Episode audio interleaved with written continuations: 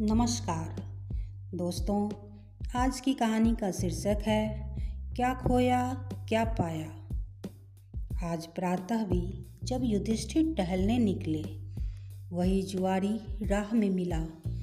उसने आदर से प्रणाम किया, क्या खोया, क्या पाया? युधिष्ठिर ने पूछा। आरंभ में हारता रहा महाराज, फिर जीतने लगा। कुल साठ मुद्राएँ कमाकर लाया हूँ, उसने कहा। रोज रात भर जुआ खेलकर लौटते समय प्रातः उसकी भेंट धर्मराज युधिष्ठिर से हो जाती थी। कभी जुआरी उदास मिलता, कभी प्रसन्न। उस जमाने में जुआ खेलना आम रिवाज था। हार जीत को भाग्य का खेल मानकर लोग बनते बिगड़ते थे।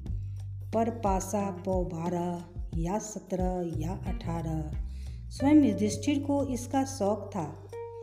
एक दिन जब वही जुआरी हार कर लौट रहा था और उदास था, तब उसने राह में युधिष्ठिर से पूछा, महाराज, आप बड़े चिंतक और नीतिवान हैं।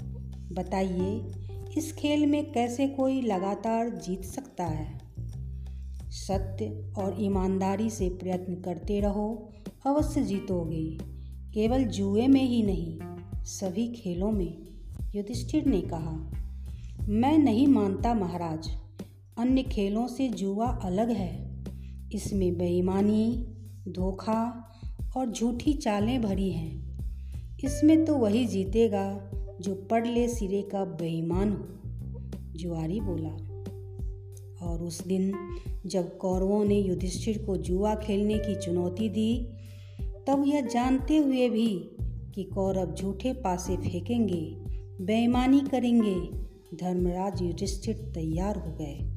मानो वह जुआरी से कही अपनी बात की परीक्षा लेना चाहते हों। कौरव पांडव के बीच होने वाले इस जुए को देखने के लिए बड़ी भीड़ पहुँची।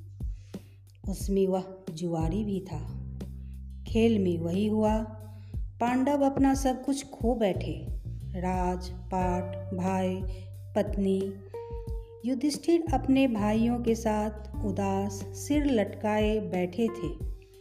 वह जुआरी आया और प्रणाम करके बोला, महाराज, मैंने कहा था ना, इस दुष्ट खेल में ऐसा होता ही है। ईमानदारी से इसमें विजय पाना कठिन है। युधिष्ठिर कुछ नहीं बोले, उसकी सुनते रहे। पांडवों को वनवास हुआ। महाभारत का युद्ध हुआ। कौरव मारे गए। हस्तिनापुर का राज फिर पांडवों को मिला। युधिष्ठिर फिर राजा बने। उस दिन बरसों बाद वह फिर उसी पुराने मार्ग पर टहलने निकले। उन्हें राह के किनारे बैठा एक फटेहाल व्यक्ति मिला। वह युधिष्ठिर को देख आदर से खड़ा हो गया। युधिष्ठिर ने पहचाना वही जुआरी था। जुए में झूठ और बेईमानी की राह पर चलते हुए भी तुम यहीं पहुँचे।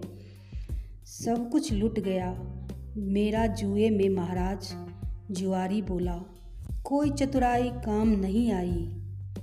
राजपाट मिला पर बंधु बांधव चले गए। जुए में बात ही कुछ ऐसी है।